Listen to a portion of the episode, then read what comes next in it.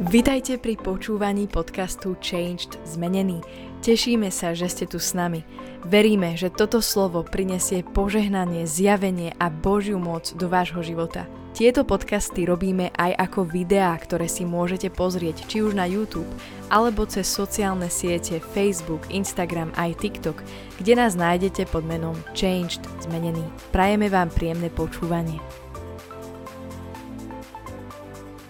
Čaute priatelia, vítam vás pri sledovaní kanálu Change the Zmenený. Dnes chcem hovoriť o tom, ako Dávid uteká pred Saulom a v snahe zachrániť svoj vlastný život klame. Klame a urobiť to, čo proste by sme niekedy povedali, že urobí malý kompromis, malé klamstvo, proste malú vec na to, aby si trošku pomohol. Chcem ti povedať, že toto sa nikdy nevypláca. A tento príbeh to nádherne ukazuje, keď Dávid uteká a dostane sa ku kňazovi Achimelechovi, kde príde do mesta, kde sú títo kňazi, kde slúžia hospodinovi. A on tam príde a už hneď sa to nepozdáva tomuto kňazovi a on sa zľakne, keď vidí Dávida prichádzať samého, pretože predtým Dávid bojoval Saulové boje a mal pri sebe stále mnoho mužov, ktorých viedol. A kňaz sa ho pýta, deje sa niečo? Čo sa deje, že prichádzaš takto sám, takto, takto sa ponáhľaš? A Dávid hovorí, vieš čo? A tu klame.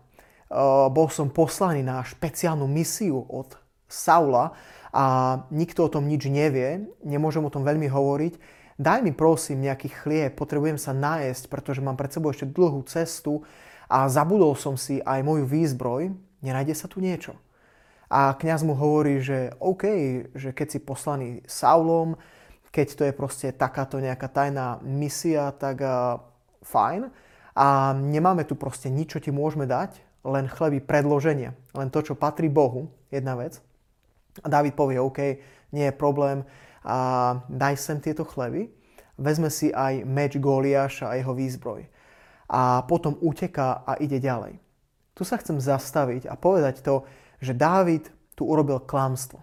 Dávid klamal, pretože nebol poslaný Saulom na žiadnu misiu a on len uteká, chce si zachrániť svoj vlastný život a on klame tomuto kňazovi, povedzme, že taká, taká malá lož, také neškodné malé zlo, ktoré nikomu nemôže uškodiť. Veď to je len preto, aby ja som sa kryl, aby proste sa nestalo niečo horšie, aby som si neublížil, aby tu teraz nebol chaos, aby som ho nenastrašil, aby som neurobil niečo, čo by, čo by vyvolalo rozruch, alebo ja neviem čo. Toto všetko mohlo byť v Dávidovej mysli. Ale stane sa, že je tam jeden človek, ktorý tam vidí Dávida a ten príde za Saulom a povie mu, počúvaj, Dávid bol tam a tam a tento kňaz pomohol Dávidovi.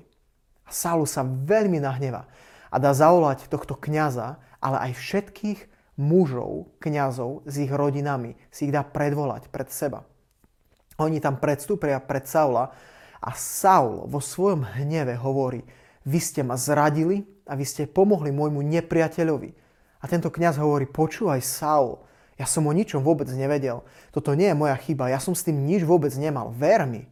Ale Saul mu neverí a Saul dá zabiť všetkých kňazov a celé ich rodiny a on skoro vyhladí kňažstvo z Izraela, celé toto mesto kňazov zomrie, pretože Dávid urobil jednu malú lož.